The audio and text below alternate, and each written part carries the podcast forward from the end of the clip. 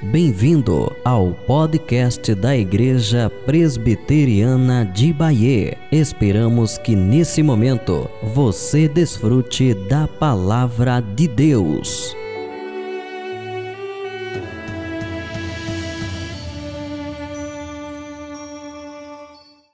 Glória a Deus.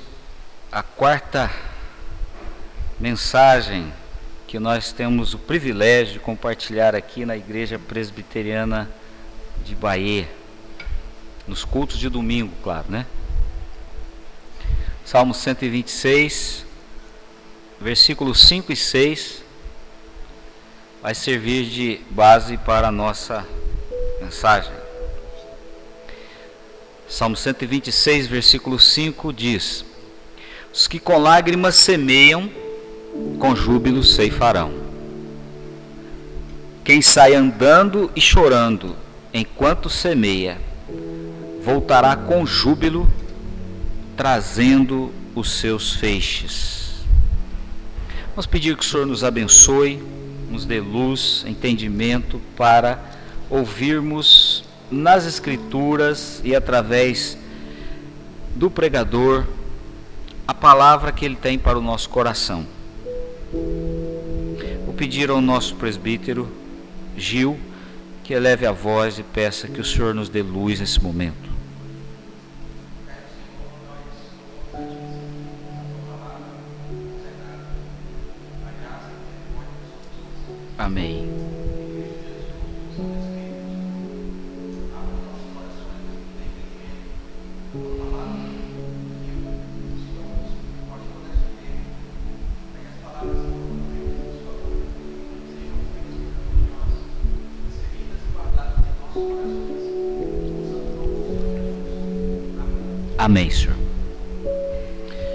Irmãos, esse texto se refere a um movimento de reconstrução. Também nós poderíamos dizer que aqui nós podemos enxergar uma mobilização para um recomeço. Mas o que reconstruir? Ou o que recomeçar?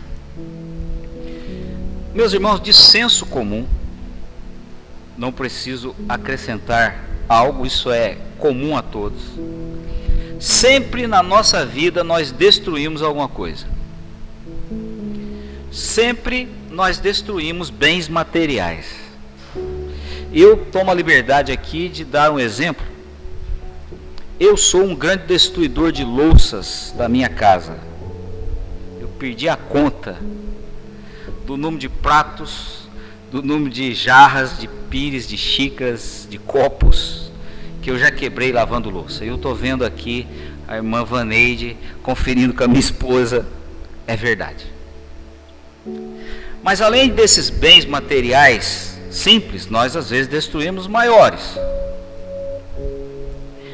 Mas destruímos relacionamentos. Nós temos a capacidade de romper amizades, de acabar com namoros. Nós temos um grande potencial de nos divorciar, de acabar com matrimônios. Nós somos destruidores. A nossa natureza é assim. Nós destruímos também oportunidades. Quantas oportunidades nós podemos aproveitar de momentos de circunstâncias que poderiam nos favorecer e nós destruímos, às vezes, com palavras impensadas, com orgulho. Às vezes, por omissão, não tomamos uma atitude que temos que tomar, deixamos passar oportunidades, destruímos isso. Enfim, meus irmãos, sempre nós temos a inclinação para destruir, para desmanchar, para desfazer bênçãos que Deus nos dá. Deus nos dá bênçãos e às vezes nós desmanchamos elas por termos isso em nós. Mas esses versículos aqui que nós lemos do Salmo 126 são versículos que fazem parte de uma canção. Este salmo é um hino, um hino para ser cantado no templo de Jerusalém, no segundo templo, templo que foi reconstruído quando Israel voltou do exílio. E meus irmãos, quando os judeus haviam sido libertados com o edito, o édito do imperador persa Ciro, no ano de 539 a.C., o povo de Israel, que estava há 70 anos no cativeiro da Babilônia, voltou em levas para Jerusalém, para Judá, a fim de reconstruir a nação destruída. E quando eles receberam a liberdade, eles se alegraram. Para eles foi como um sonho. Eles viviam um pesadelo e de repente aquilo virou sonho. Se você ler aqui os primeiros três versículos do Salmo, você entende isso. Quando o Senhor restaurou a sorte de Sião, ficamos como quem sonha. Então a nossa boca se encheu de riso e a nossa língua de júbilo. Então entre as nações se dizia: Grandes coisas tem feito o Senhor por eles. Com efeito, grandes coisas fez o Senhor por nós, por isso estamos alegres. O povo de Israel se alegrava, porque parecia um sonho a nação poder voltar, o povo poder voltar para Israel. Mas eles chegaram em Jerusalém após 70 anos e encontraram a cidade destruída, encontraram a nação abandonada. Aquilo exigia reconstrução. Aquilo exigia que eles trabalhassem muito para reerguer a nação que Deus havia colocado na terra para ser sua propriedade particular. Então eles olharam para a bênção que receberam da libertação do cativeiro, e eles então voltam-se para Deus para reconstruir a nação, e eles oram a Deus e falam assim: Senhor, restaura, restaura a nação, restaura, como o deserto é, é, é, às vezes recebe as lavadas da chuva e fica florido. Aqui a partir do verso 4. Restaura, Senhor, a nossa sorte, como as torrentes no Negueb. E aí então é que eles vão colocar a sua postura e vão se dispor para trabalhar e para reconstruir a nação, nos versos 5 e 6 que nós lemos. Os que com lágrimas semeiam, com júbilo ceifarão. Quem sai andando e chorando enquanto semeia, voltará com júbilo, trazendo os seus feixes. Isso é um cântico entoado no Templo de Jerusalém, os cultos da antiga aliança de Israel. E para nós, a mensagem dessa noite. Juntos, investindo e reconstruindo projetos de Deus. Juntos, investindo e reconstruindo projetos de Deus. Eu quero dizer aos meus irmãos aqui, presentes nesse culto, que existem projetos que Deus preparou para a nossa vida pessoal. E nós temos a capacidade de destruí-los. Mas que Deus quer falar para cada um de nós, nos dispor e reconstruirmos isso. Que muito fez com que nós perdêssemos bênçãos do Senhor. Existem projetos que Deus tem para a nossa vida familiar e que por nossa capacidade destrutiva nós os perdemos. Ficamos sem eles. Mas podemos reconstruir. Da mesma forma, meus irmãos, existem projetos de Deus para esta igreja, para esta congregação. E que nós, com nossos erros, e que também outras pessoas, com seus erros, os desfazem. Mas projetos de Deus vão ser cumpridos. Projetos de Deus serão cumpridos se nós não nos dispormos, outros se disporão. E projetos de Deus, eles são cumpridos com trabalho do povo de Deus. O povo de Deus é responsável pela execução dos planos do Senhor nessa terra. E quando o povo de Deus entende isso, quando nós passamos a entender isso na nossa vida, nós temos projetos que Deus tem para nós, na vida da nossa família, na nossa comunidade de fé, a nossa igreja. Quando nós passamos a entender isso, meus irmãos, e passamos a nos dispor a reconstruir, o Senhor concederá a reconstrução. Contudo, nós precisamos investir. Investir nossa vida, investir nosso tempo investir nossas atitudes, sermos proativos para a reconstrução. Então eu quero começar dizendo aos irmãos, juntos, investindo e reconstruindo projetos de Deus quebrantados. Quebrantados. Notem as palavras no salmo os que com lágrimas semeiam. Com lágrimas semeiam. Veja o verso 6. Quem sai andando e chorando, com lágrimas, chorando. Meus irmãos, o quebrantamento pelo pecado da nação de Israel aconteceu.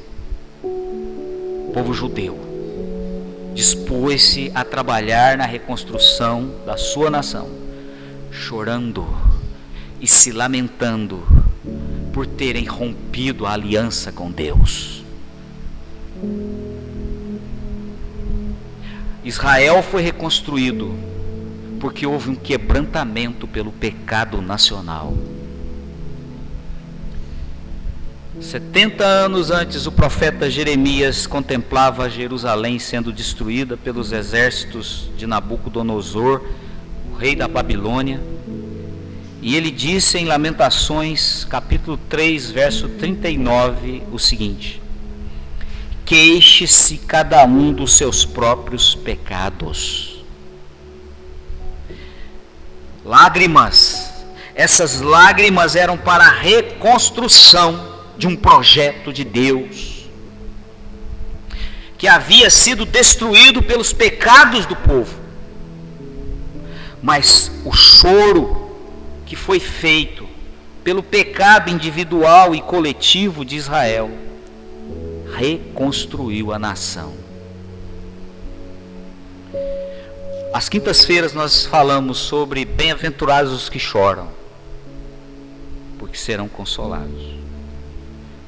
E nós falamos sobre a importância de um coração quebrantado. E os irmãos que estavam aqui ouviram, e eu repito: um coração quebrantado agrada a Deus. Um coração quebrado traz da parte de Deus galardão para uma vida. O salmista Davi colocou isso no Salmo 51, 17 sacrifícios agradáveis a Deus são o espírito quebrantado, coração compungido e contrito, não o desprezarás, ó Deus. Lágrimas de quebrantamento pelo pecado trazem os benefícios do perdão de Deus para a nossa vida.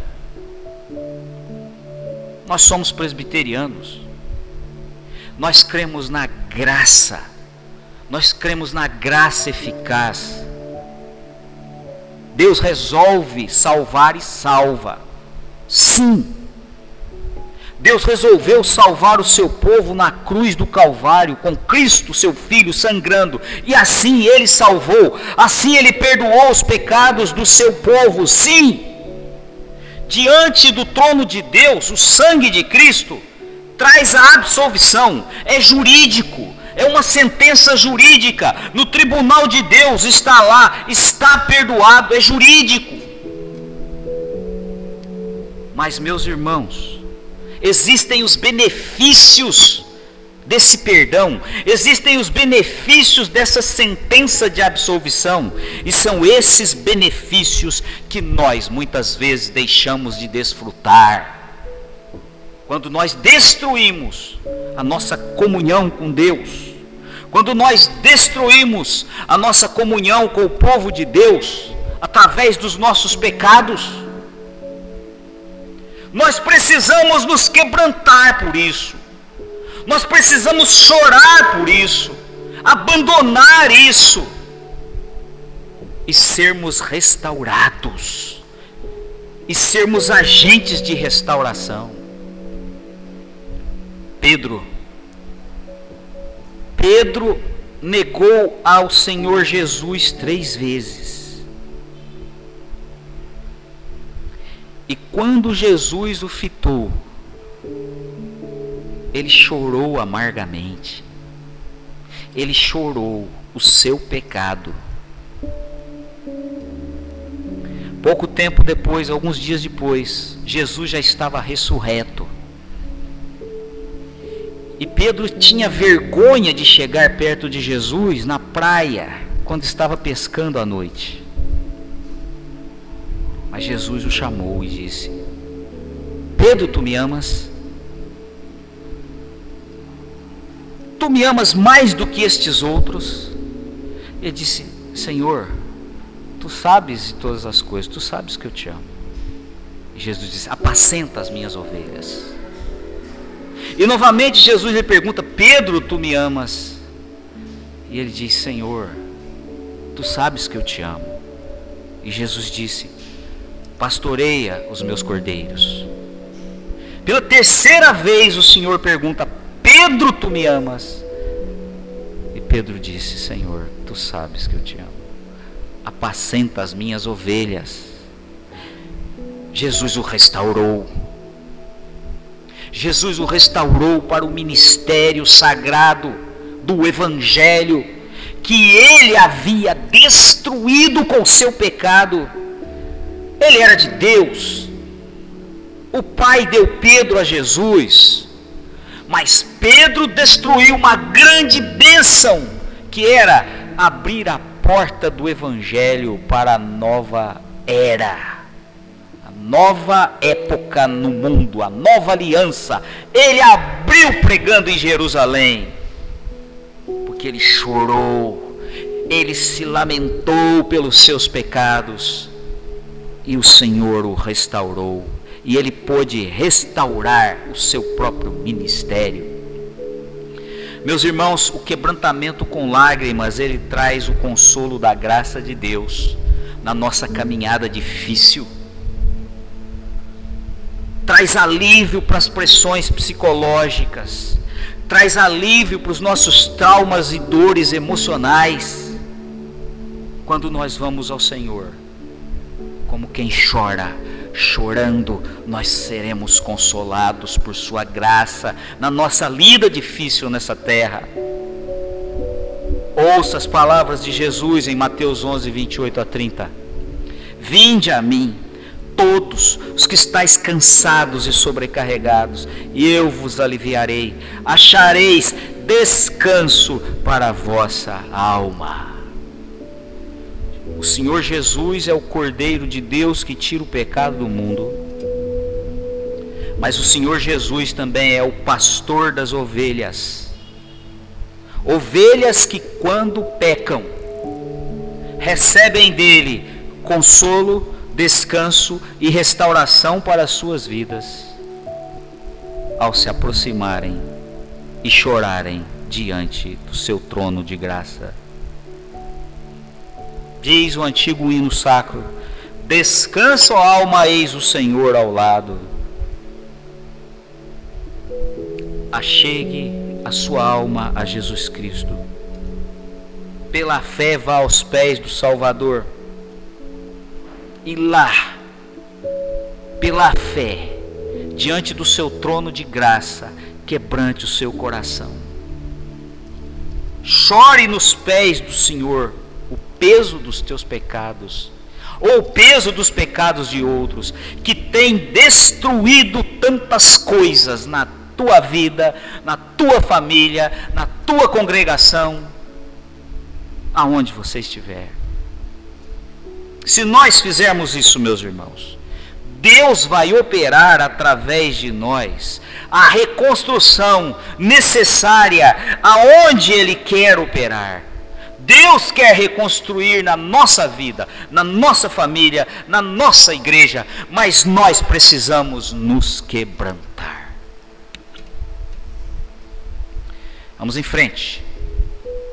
Juntos investindo e reconstruindo projetos de Deus dispostos. Dispostos. Quebrantados, mas dispostos Ouça o salmo. Os que com lágrimas semeiam o ato de semear, de trabalhar, com júbilo ceifarão. Quem sai andando e chorando, enquanto semeia, sai andando, sai andando ele está usando aqui uma metáfora agrícola para dizer do judeu deixando a sua moradia em tendas, porque eles não tinham casas ainda, as tendas, para sair para o trabalho num chão árduo, inóspito, salgado pelos exércitos para que não crescesse nada ali mas trabalhar, semear. Ele está dizendo: tenha disposição. Judeus de Israel devem se motivar para trabalhar, porque o Senhor já tem nos libertado. É isso que ele está dizendo. Para que o povo de Israel se motivasse nas bênçãos que Deus já estava concedendo. Meus irmãos, então o que está levando o judeu a sair de casa para trabalhar numa situação tão difícil, numa cidade destruída, numa nação em escombros? Exatamente isso. A experiência de terem recebido a bênção de Deus no retorno do cativeiro. Eles foram libertados politicamente. Eles estavam vivendo uma grande libertação que há poucos anos para eles parecia impossível. Deus levantou um imperador que foi lá e destruiu Nabucodonosor e seu reino da noite para o dia. Algo impossível de repente aconteceu, eles estavam libertos. Era bênção. O que Esdras escreve no capítulo 1 do seu livro, versos 2 e 3. Assim diz Ciro, rei da Pérsia: O Senhor Deus dos céus me deu todos os reinos da terra e me encarregou de lhe edificar uma casa em Jerusalém de Judá.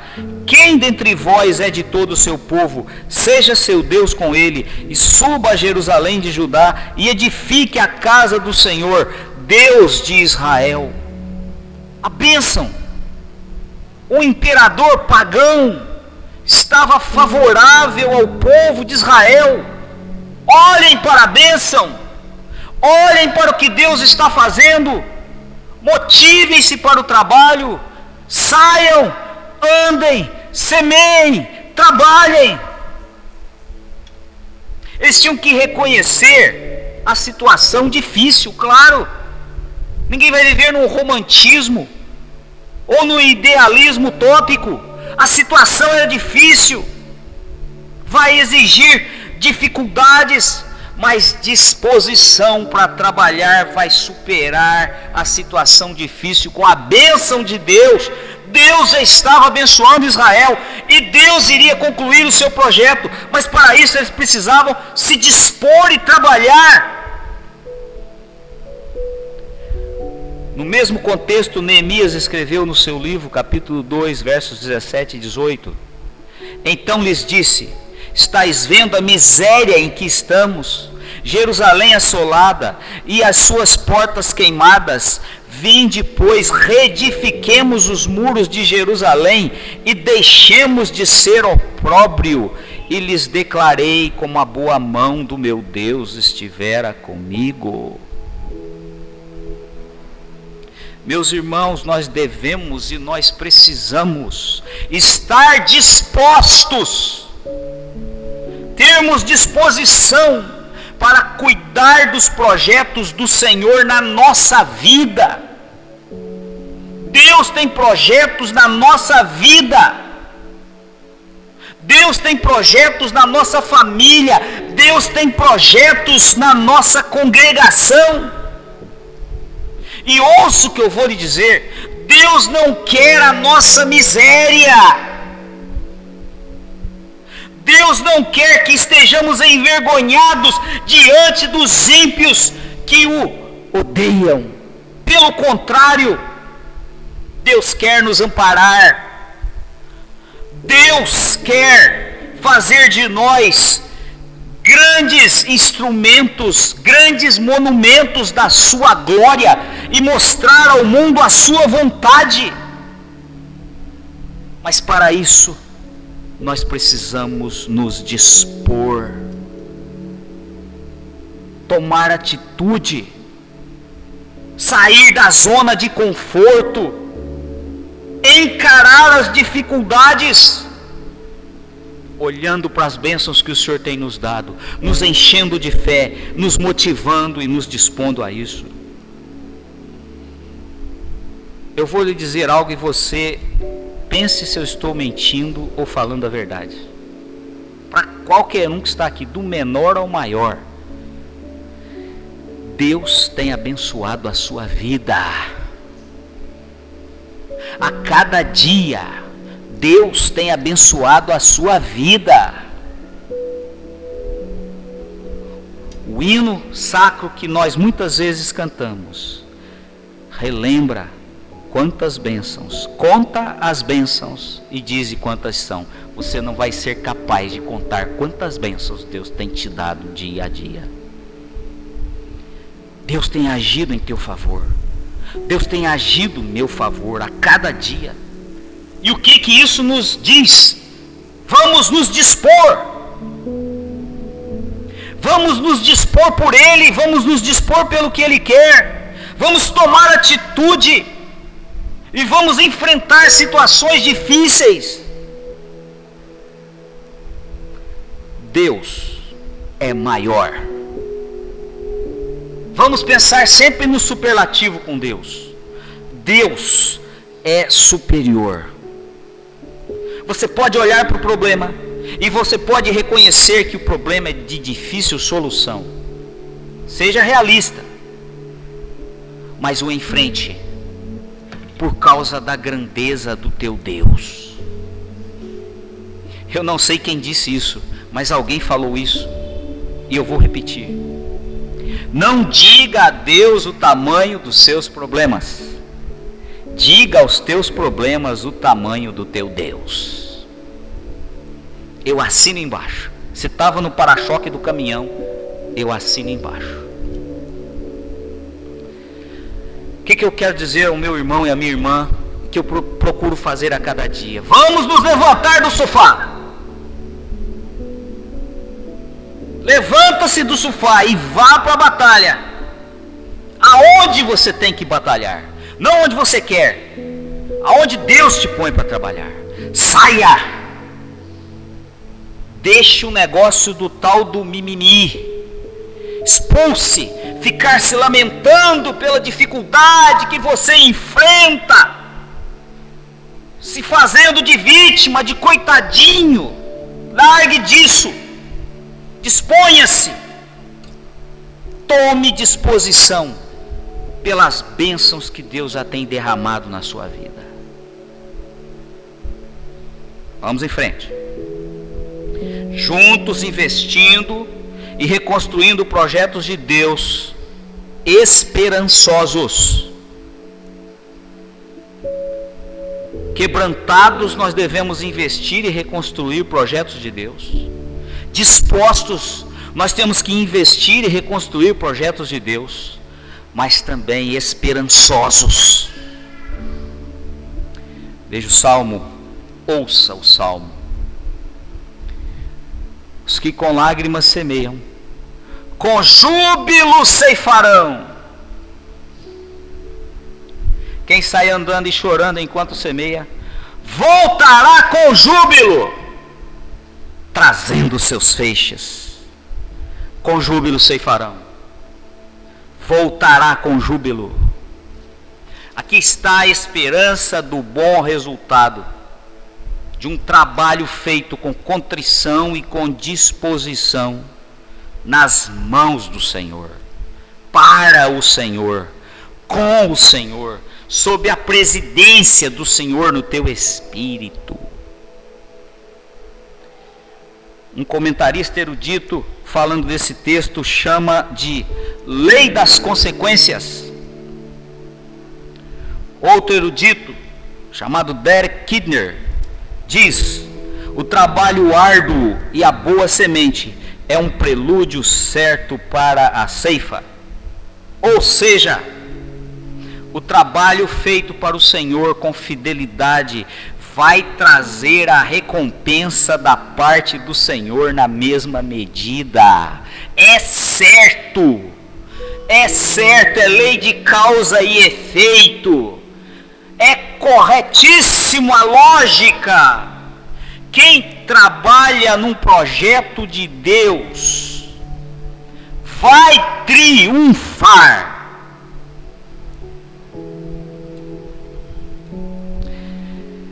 Meus irmãos, a esperança do cristão, eu quero falar um pouco sobre isso, para que os irmãos reflitam, estudem e pensem sobre isso.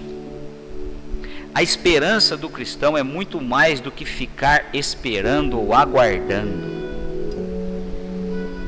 A esperança do cristão é ir atrás daquilo que Deus prometeu.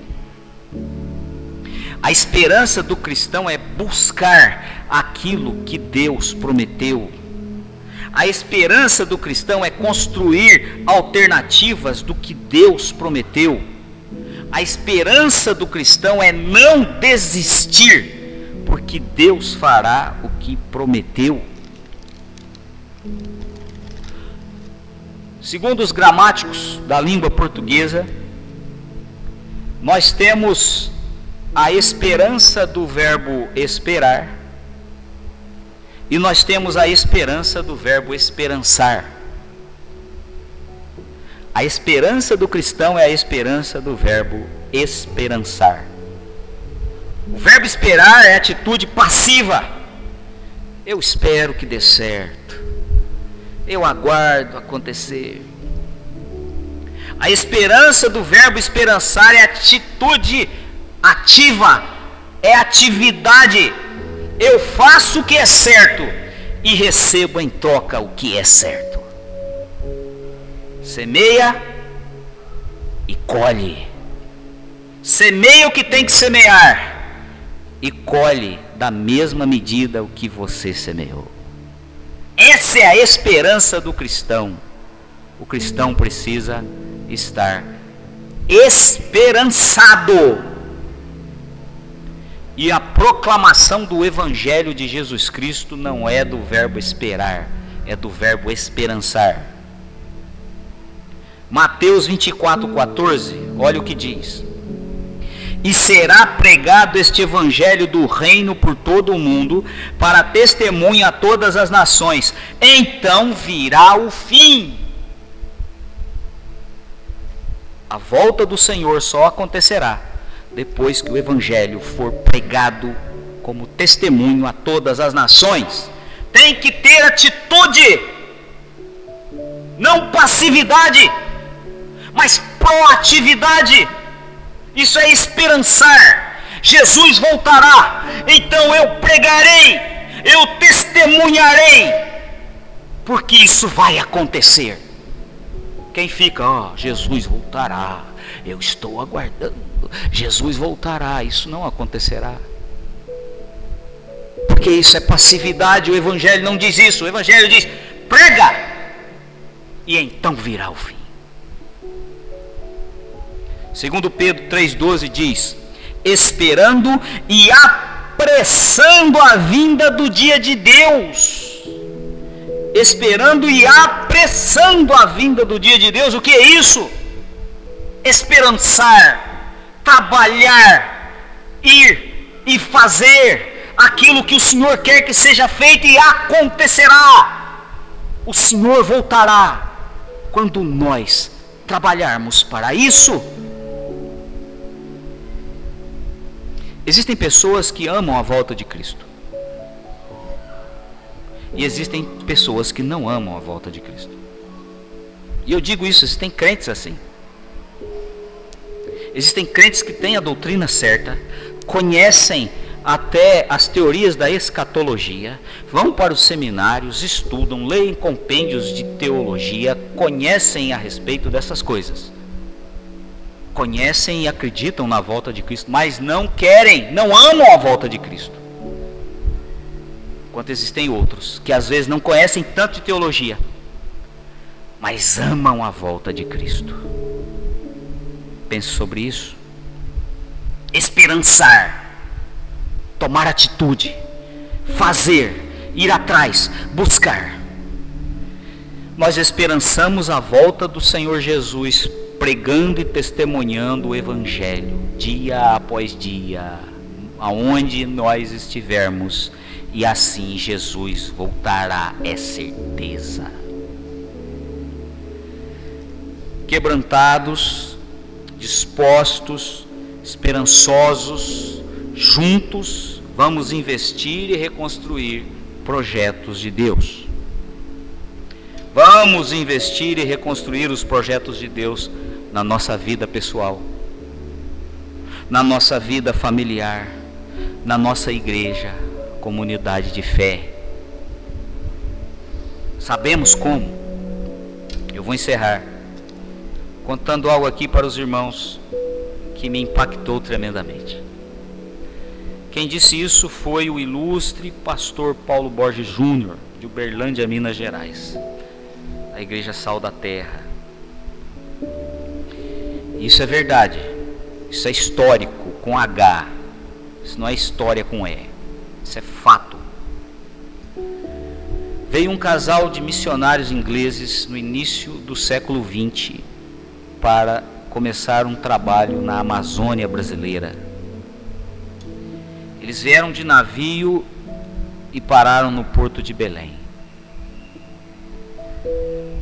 E eles então contrataram, ou melhor, compraram a passagem em um barco que iria pelo Rio Amazonas, porque o trabalho deles seria lá pela população ribeirinha. Então eles tinham que entrar para dentro do Amazonas. E o barco entrou de viagem pelo Rio Amazonas e numa noite, o comandante do navio ficou sabendo, ou do barco, não é um navio, é aqueles barcos da região amazônica. Comandante ficou sabendo que no navio estava missionários ingleses. E ele então quis honrar aqueles homens, aquele homem, aquela mulher da Inglaterra, e os convidou para um jantar.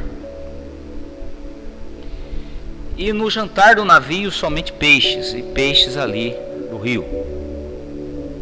E o casal se assentou e começaram a jantar e a mulher, quando colocou peixe na boca, ela não se sentiu bem.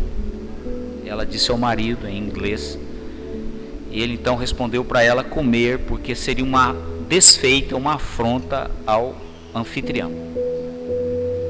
E ela então, em sujeição, comeu todo aquele peixe. Resumindo, Alguns dias depois na viagem ela morreu. E ele então, com a sua esposa morta, queria enterrá-la em algum local em terra.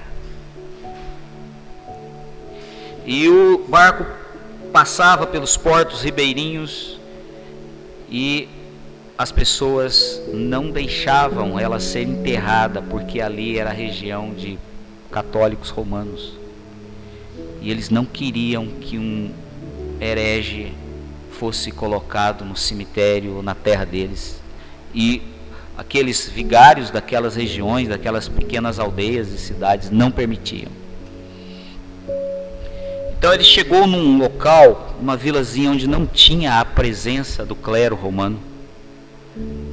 E ali o homem que era praticamente o, o chefe daquele lugar permitiu que ele enterrasse a sua esposa morta. E ele disse ao homem que estava muito triste. E o homem disse: Olha, eu tenho um galpão aqui no fundo da minha casa. E se o senhor quiser chorar a sua morta, quiser chorar o seu luto, eu coloco à sua disposição. Ele então ficou por ali, não entrou mais no barco e colocou ali a sua dor alguns dias. Chorou talvez o que tivesse que chorar por lá. E depois do luto, ele convidou a família do homem para orar e ouvir as Escrituras. Essa família se converteu. E ali naquele galpão, esse missionário plantou uma igreja. A família trouxe outros para ouvir o Evangelho e outros se converteram. Formou-se ali uma igreja cristã. Após um bom período ali, ele conheceu uma índia. E ele se casou com essa índia. E a Índia conhecia adentro da floresta, conhecia tribos, conhecia pequenos vilarejos, e ela o introduziu nesses locais para ele pregar o Evangelho. E começaram a acontecer plantações de igrejas por dentro da Amazônia. E segundo a história, aí surgiu a igreja anglicana lá na região norte do Brasil que, que eu quero dizer aos irmãos? Saia andando e chorando, mas saia com esperança de esperançar. Semei bem, semei a verdade. Semei isso na tua própria vida, semei na tua família, semei isso na igreja, semeie isso na sociedade, enfrentando as dificuldades, sofrendo o que vier pela providência para sofrer. Mas não pare de semear, não pare de trabalhar, não pare de investir, não pare de reconstruir os projetos de Deus. Deus tem projetos de paz, Deus tem projetos de bem, Deus tem projetos de verdade, Deus tem projetos de salvação, Deus tem projetos de cura, Deus tem projetos tremendos para a tua vida, para a tua família, para esta congregação. Mas ouça o que eu vou te dizer para terminar a mensagem. Você e eu, nós só vamos colher o bem, a verdade e a paz, se nós semearmos isso, e se nós semearmos isso do jeito certo, andando e chorando. Por isso, meus irmãos amados, vamos juntos nesse empreendimento de fé. Esse é o meu convite. Esse é o meu apelo. Vamos juntos nessa empreitada para a glória de Deus. Amém. Deus nos fortaleça. Obrigado por compartilhar esse momento conosco. Esperamos a sua visita em nossa igreja, na rua João da Mata, número 215, no SESI, em Bahia. Até a próxima e que Deus lhe abençoe.